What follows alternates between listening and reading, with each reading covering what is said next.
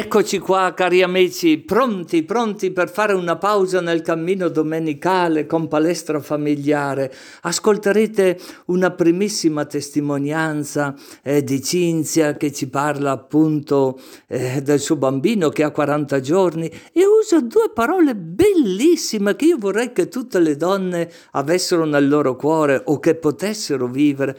Dice che per lei il parto è stata una cosa bellissima, addirittura usa la parola è stato un piacere piacere, non mi sarei mai aspettato. E subito dopo l'esperienza di un papà e di una mamma molto giovani che hanno battezzato il loro bambino, se sentirete dei rumori di fondo è perché stanno facendo la festa proprio nell'oratorio, nell'oratorio di Erbusco e scoprirete anche alcune cose, come davvero quando il cuore è pronto, di solito i bambini arrivano. Lei, la mamma di questi che hanno battezzato il loro bambino eh, aveva avuto un aborto spontaneo e dopo due mesi, ecco, eh, eh, il Signore ha voluto che rimanesse incinta. No? Però ascolterete dalle loro parole una famiglia molto umile, molto vi renderete conto anche dalle parole come Dio fa delle cose grandi, no? E poi, poi eh, l'esperienza di un affido, di un affido da parte di Gigliola. Gigliola vive a Botticino Sera. È interessante perché lei è contenta di questo affido che ha avuto questa ragazza, poi è diventata grande e un po' meno per gli assistenti sociali, però lei vi spiegherà. Perché forse non tutti sanno che le adozioni e gli affidi attualmente, attualmente in Italia Bambini che cercano un affido, un affido familiare sono più di 22.000, eh?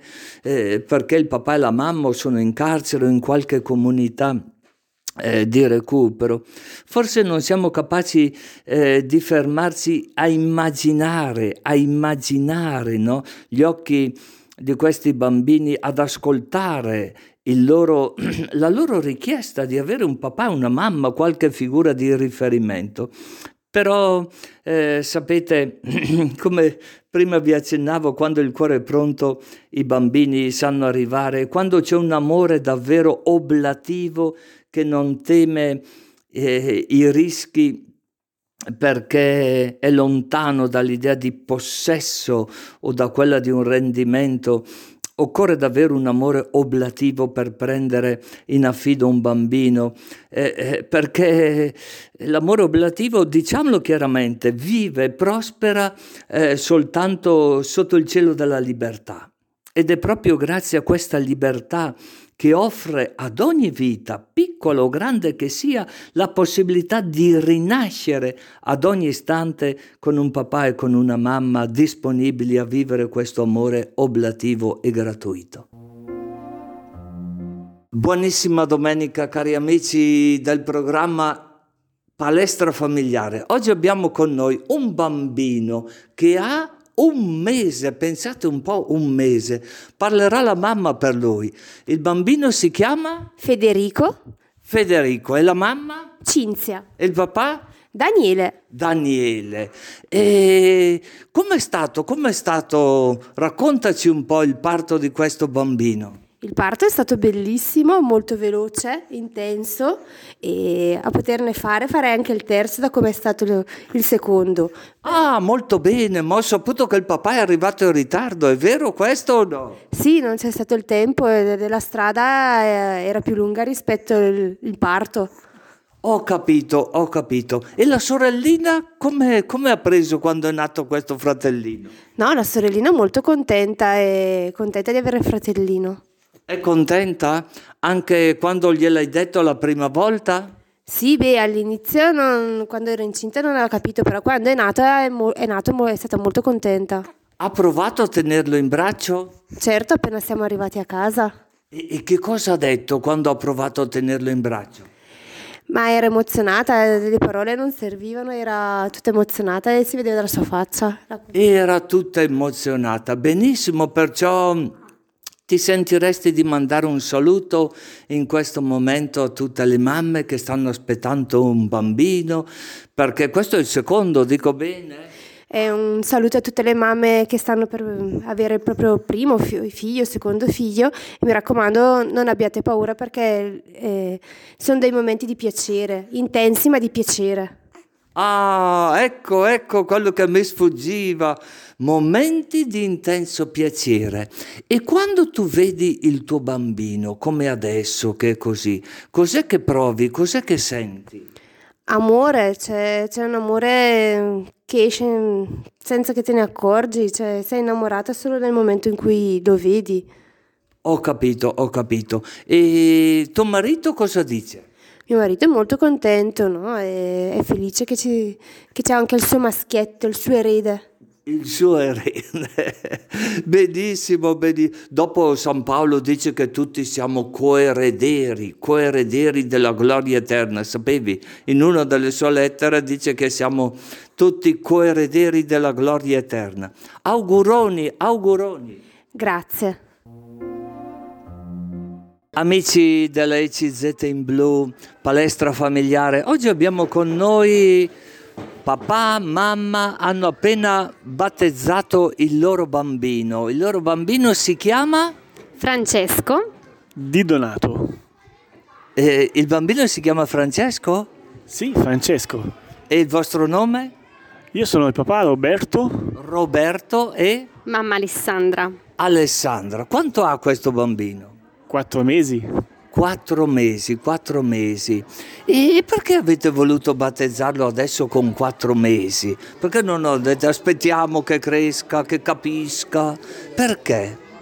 Perché crediamo che la fede sia importante e eh, da genitori credenti mh, mm, abbiamo ritenuto opportuno mh, mm, cominciare adesso a, a battezzare il nostro bambino per ehm, dargli da subito un'impronta di fede. Certo, perché non aspettate che cresca per insegnargli a parlare, per insegnare a muoversi, o mi sbaglio? Esatto, e, e, abbiamo ritenuto opportuno che nostro figlio avesse la possibilità di ricevere lo Spirito Santo, eh, avesse la possibilità come tutti noi uh, di far parte di questa grande comunità che è appunto la Chiesa Cattolica. Ho capito, ho capito. Avete solo questo bambino o c'è qualcun altro?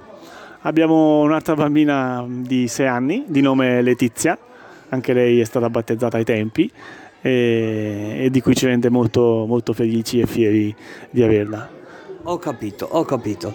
E quando aspettavate questo bambino di nome Francesco, come avete fatto a dirglielo alla sorellina? Cosa ha detto la sorellina?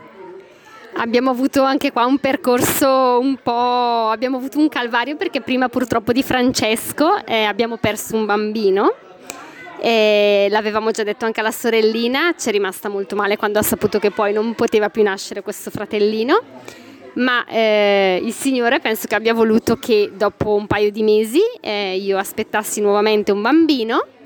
Eh, Letizia era entusiasta, abbiamo aspettato solo un pochino in più per dirglielo e dopo nove mesi è nato il nostro Francesco. Ah, ah, ah, perciò mi immagino che è stato davvero un po' una cosa inaspettata questa. Tu come l'hai presa, il papà?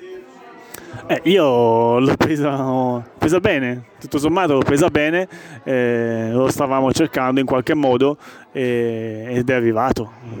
No, no, mi riferisco a quello che... Che, che cos'è che era successo? Se si può, se si può sapere, cos'è no, che era successo? Volentieri, allora io appunto aspettavo questo bambino, a otto settimane ho saputo che il suo cuoricino aveva smesso di battere e non c'era più il battito eh, ho avuto un aborto spontaneo eh, dopo qualche giorno, esattamente era il 2 giugno del 2021, quando sono nuovamente rimasta incinta a settembre. Il termine stimato di Francesco era proprio il 2 giugno. Santa Maria Vergine, prega per noi. No, non ha rispettato il suo termine ha anticipato è nato il 22 maggio che è proprio il giorno di Santa Rita. Per noi questo non è un caso ma è qualcosa di davvero speciale. Benissimo, auguroni, auguroni, eh? Eh, educate bene questi bambini, mi immagino. Voi da papà e da mamma avete ricevuto dei valori che ricordate ancora oggi? quello che ti ha insegnato tuo papà, tua mamma? Quali sono i valori più belli che volete ricordare? Beh, eh, in questo momento mi viene da, da, dire che il valore più importante che mi, ha, mi, hanno trasmesso i miei genitori è il sacrificio per, per i figli, per um, provare e cercare in tutti i modi di tenere unita la famiglia. Eh, certo è che oggi la società ci, ci mette davanti un po', un po', troppi ostacoli, troppe tentazioni e mm, bisogna avere tanta forza e tanta fede per Perciò quello che insegnano i genitori rimane, rimane proprio sigillato nella mente, nel cuore. Dico bene? Esatto, sì, proprio così. E tu cosa hai ricevuto da papà e mamma che ricordi ancora oggi con tanta gioia? Eh, sì, io anche mm, purtroppo non ho avuto una famiglia troppo unita eh, perché ho avuto mm, eh, Mm, ho avuto i genitori che si sono separati, quindi ad un certo punto ho avuto un attimo di destabilizzazione nella mia, nella mia vita, ero adolescente.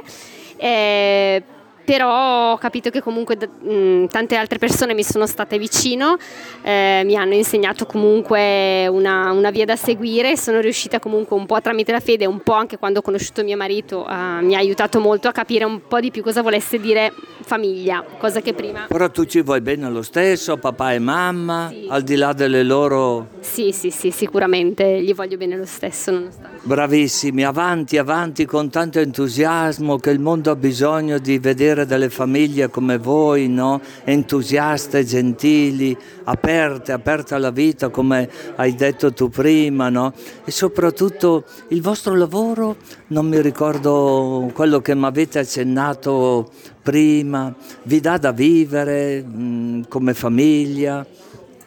Il nostro lavoro è più un lavoro da persone umili, eh, non ci rende uh, così ricchi come si possa immaginare, però l'importante è avere un lavoro e riuscire a portare avanti la famiglia. Giusto, giusto, giusto. Esatto. Eh. Dove vivete voi? Sono curioso, dove vivete? Noi viviamo a Zocco e ci siamo trasferiti mm, quando la nostra bambina era molto piccola e dobbiamo dire che ci troviamo molto bene in questa comunità, ci piace veramente tanto questo paese. Zocco di Arbusco? Esatto, Zocco di Arbusco, un paese in provincia di Brescia. Auguroni, auguroni. Grazie Don. Grazie mille, grazie. Cari amici, noi abbiamo qui una signora che lei ha avuto già l'esperienza di prendere in affido eh, dei ragazzi, no? una ragazza, e perciò diciamo così che ha esperienza, ha esperienza. Perciò dalla viva voce di Gigliola, Gigliola quanto? Gigliola. E che cognome hai? È Jacqueline. Jacqueline, di, di, dove sei? Che paese vivi? Io, io, io vengo da Manerbi, sono nata a Manerbi, poi mio papà era veneto, era di Schio in provincia di Vicenza. Ah, si sente, si sente. Però adesso dove vivi? A Botticino Sera. Botticino Sera, dicono che è un paese molto bello. Ma non c'è male, io mi trovo bene. E con tuo marito? Va bene, litighiamo un po', un po', di volte al giorno, so che siamo entrambi in pensione, però... Un po' in... E quanti anni di matrimonio avete? 38. Abbondanti. 38, Abbondanti. 38. E nella vostra vita matrimoniale avete avuto l'esperienza di un affido, di una ragazza, no? E cosa vi sentireste di consigliare ad altre famiglie che magari sono un po' titubanti, hanno delle paure più o meno legittime, no? E hanno un po' paura a compiere il passo di prendere in affido dei bambini che hanno necessità di un papà e di una mamma. Ah, per quanto riguarda per noi l'esperienza del, dell'affido, eh, per quanto riguarda la ragazzina che abbiamo avuto per quasi sei anni, è stato positivo perché ci siamo trovati molto bene con lei, una ragazzina molto eh, affettuosa, eccetera, poi comunque che ha risposto a, anche a quello che noi abbiamo tentato di insegnare. Eh, con i servizi sociali mm, ho ancora dei dubbi anche perché non, secondo, secondo, la nostra esperienza non siamo stati per niente né supportati né aiutati.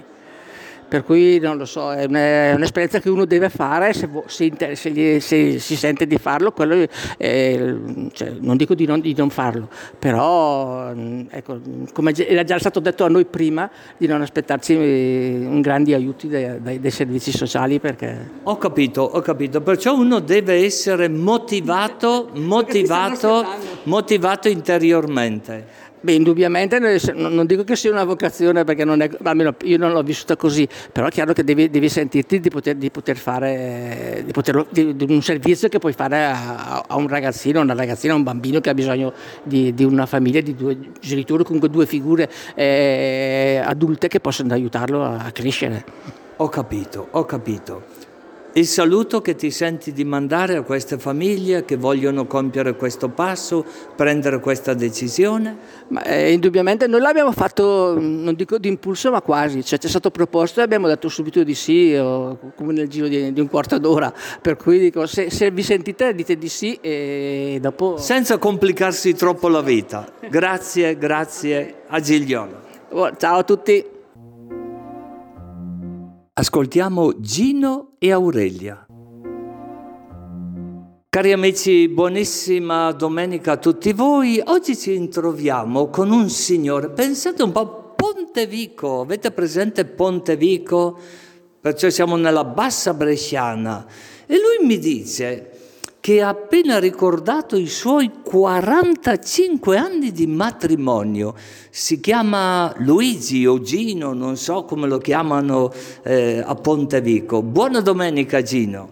Buona domenica a tutti voi, a tutti gli ascoltatori. E, e tua moglie come si chiama? Mia moglie si chiama Aurelia. Aurelia, in questo momento Aurelia non è presente perché ha un piccolo problemino, ha un braccio, ha una spalla, cos'è che gli hai fatto? Eh, io niente, è il suo corpo che sta invecchiando e stai cominciando ad avere i primi sintomi della vecchiaia. Santa Maria Vergine, facciamogli tanti auguri a Aurelia, Aurelia, eh?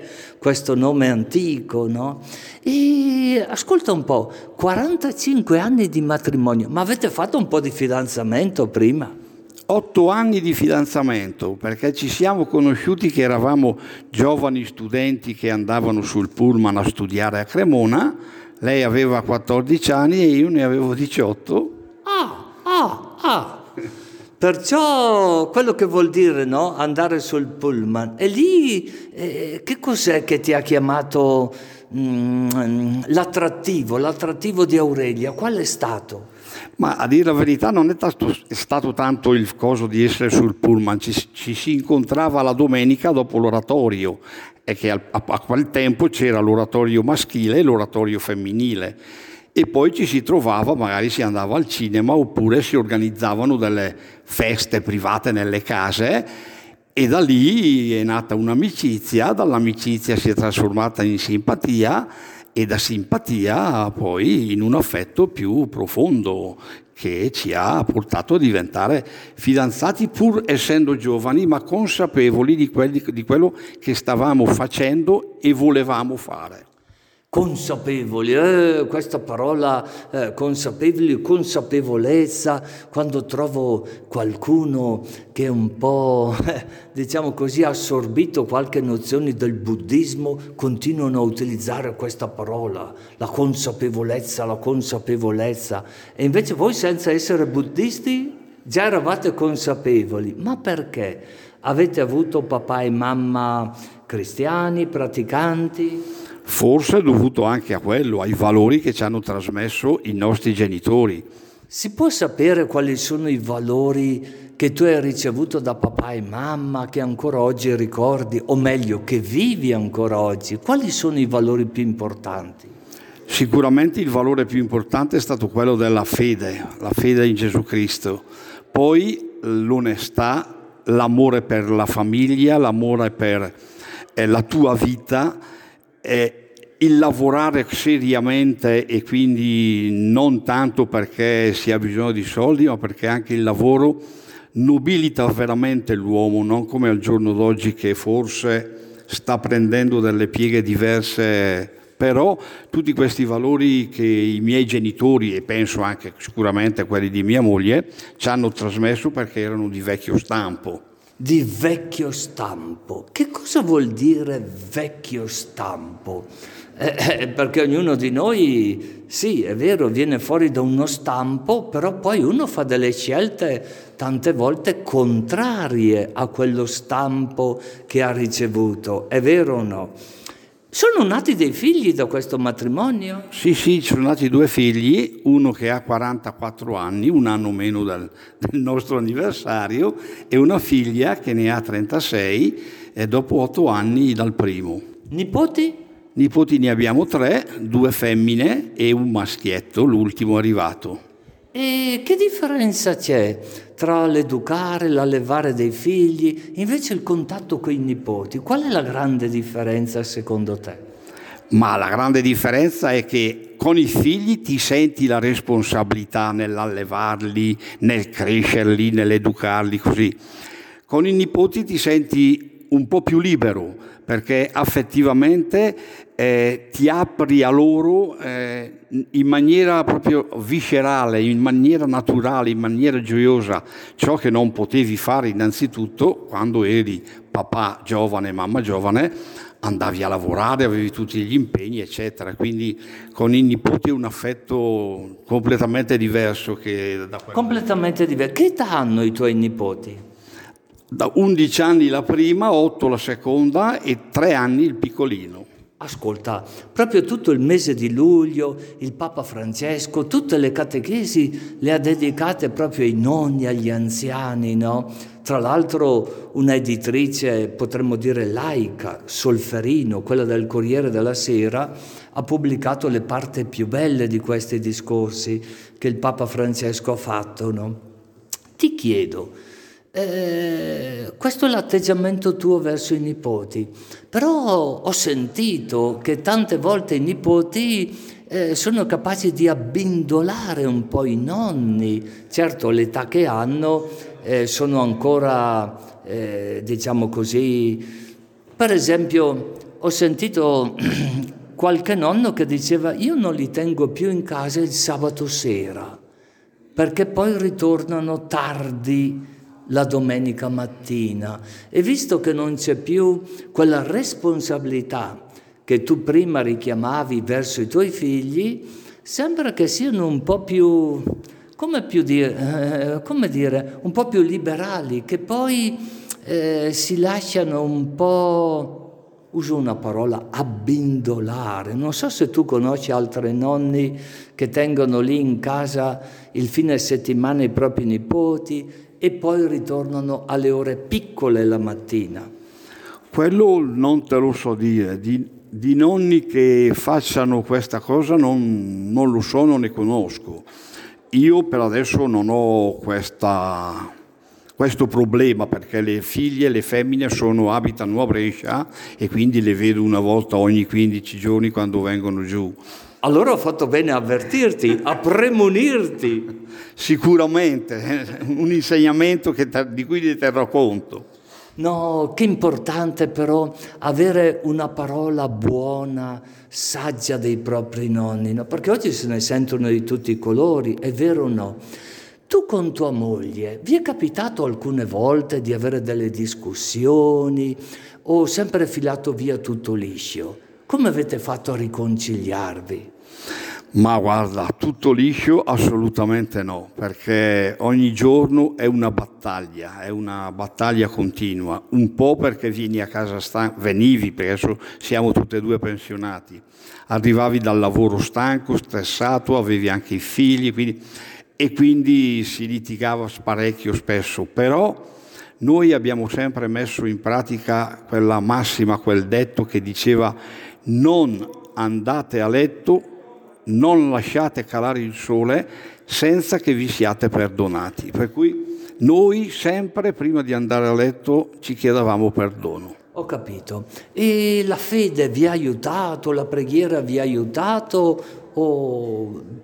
Ma io faccio parte di un'esperienza eh, all'interno della Chiesa nata dopo il Concilio Vaticano II e sicuramente parlare di fede che io penso di averne pochissima e mia moglie posso parlare anche per lei, Però la preghiera, la preghiera per noi è stata fondamentale, fondamentale perché noi ci siamo sposati cristianamente, consapevoli che non ci sposavamo in due ma eravamo in tre perché il terzo era Gesù Cristo. Ho capito, ho capito, che bello, che bello. Io ti ringrazio infinitamente, Luigi, Gino, e avanti, avanti con tanto entusiasmo e soprattutto affinché altre famiglie sentano la gioia, no? Mm, ti senti di mandare un saluto, magari a quelli che stanno convivendo e hanno paura a compiere il passo sia per il civile sia per la Chiesa, perché si sentono un po' fragili, no? Una delle parole che è di moda, anche psicologi usano sempre che c'è una fragilità psicologica. E, e come si supera questa fragilità eh, psicologica? Mai, mai uno eh, riesce a diventare maturo? È una domanda che mi pongo io, visto che non sono sposato e tu sei sposato da 45 anni più 8 di fidanzamento. Cosa ti sentiresti di dire a chi ha un po' paura di compiere questo passo? Ma io avevo le stesse paure che avevano loro e penso mia moglie ed è per questo che noi abbiamo voluto celebrare il matrimonio cristiano proprio perché avevamo la consapevolezza di non essere da soli nel nostro cammino, per cui sapevamo a chi rivolgerci e a che cosa aggrapparsi in caso di grosse difficoltà. Consigli da dare è quello che sicuramente il mondo ci offre tante cose ma sappiate che comunque sono tutte cose effimere. Per chi ha fede, io vi dico affidatevi e aggrappatevi alla croce di Cristo. Per chi non ha fede, che trovino all'interno di loro la forza di trovare qualcosa di profondamente serio a cui affidarsi e che possano eh, comunicare tutte le loro insicurezze e comunque al di là di tutto, credenti o non credenti, c'è un Dio che ci ama. Grazie, grazie, buona domenica. Buona domenica a tutti. Amici, finiamo con un bellissimo articolo dell'avvenire dove le due parole da non dimenticare è in riferimento a un farmaco che dice irreversibile, praticamente chi prende questi medicinali sono irreversibili. Ascoltate, ascoltate questo articolo preso dall'avvenire in quell'inserto domenicale Noi in famiglia. Ci farà un sacco di bene. Francia. SOS gender dai genitori cattolici e scelte di chiarezza. Perché la questione del genere è così attuale? Quale femminilità e quale mascolinità presentano i ragazzi di oggi? Quanto è importante la questione del corpo nello sviluppo dell'infanzia e dell'adolescenza? Quali pregiudizi scatena il gender nella società di oggi? E su questo tema come si pongono i genitori? Sono alcune delle domande a cui tenta di rispondere un volumetto Confusione nel gender messo a punto in Francia dalle associazioni cattoliche delle famiglie. Lo spunto è stato offerto dall'Accademia di Medicina francese, che ha pubblicato un comunicato in cui chiedeva grande cautela medica riguardo a terapie di transizione come l'assunzione di ormoni, bloccanti ormonali o ormoni dell'altro sesso e naturalmente trattamenti chirurgici perché entrambi sono irreversibili ed esiste una percentuale di giovani che poi si pentono della transizione. Da parte loro, i genitori si interrogano sull'atteggiamento da tenere di fronte alle domande dei ragazzi e alla decisione prese sui loro corpi. Le associazioni cattoliche delle famiglie hanno realizzato una campagna informativa sull'argomento con un libretto e un webinar. Un abbraccio, a domenica prossima se Dio vuole.